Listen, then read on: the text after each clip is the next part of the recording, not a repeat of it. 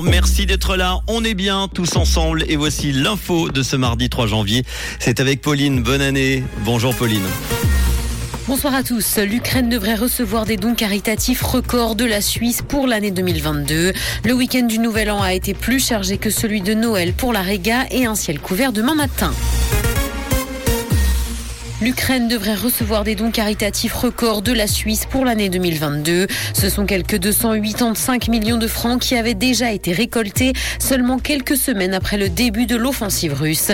La somme des dons adressés l'an dernier au pays devrait donc largement dépasser l'ancien record généré par une seule cause. Il s'agissait du tsunami qui s'est produit en Asie du Sud-Est en 2004. 300 millions avaient été versés. Le week-end du Nouvel An a été plus chargé que celui de Noël pour la Réga. Les équipages de la Réga ont été sollicités plus de 170 fois du 30 décembre au 2 janvier et plus d'un tiers des interventions s'est déroulé de nuit. Les avions ambulances étaient également en mission pendant le premier week-end de l'année. Ils ont permis de venir en aide à des patientes et des patients en Espagne, en Thaïlande, mais également aux Seychelles, en Afrique du Sud et en Grèce. La Suisse est en retard sur les alertes en cas d'urgence. Sirènes et radios doivent prévenir la population en cas de catastrophe. Cependant, de moins en moins de gens possèdent une radio et la Suisse a un gros retard en la matière. Le pays possède l'application Alerte Suisse, mais elle est peu répandue et surtout pas assez fiable. Un examen de la situation et des solutions doit être réalisé cette année.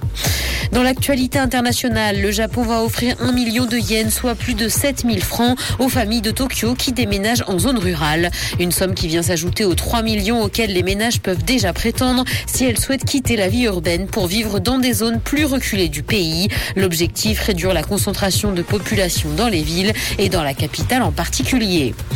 Telegram fait peau neuve. La dernière mise à jour de l'application de messagerie comprend des nouveautés intéressantes pour les utilisateurs. Il est désormais possible de supprimer automatiquement les données mises en cache dans les différentes discussions. Un nouvel outil de flou permet également de flouter certaines parties des photos ou de vidéos et est également disponible. Nick Cannon a accueilli son douzième enfant, soit le cinquième cette année. La mannequin Alissa Scott a annoncé la bonne nouvelle en fin d'année sur les réseaux sociaux. L'arrivée de ce bébé survient un peu d'un an après la perte tragique de leur fils âgé de 5 mois. Nick Cannon a donc des enfants âgés de quelques jours à 11 ans. Le ciel sera couvert ce soir et des nuages sont attendus demain matin. Côté température, le mercure affichera 3 degrés à Nyon et Yverdon, ainsi que 10 à Lausanne et Morges. Bonne soirée à tous sur Rouge. C'était la météo, c'est Rouge.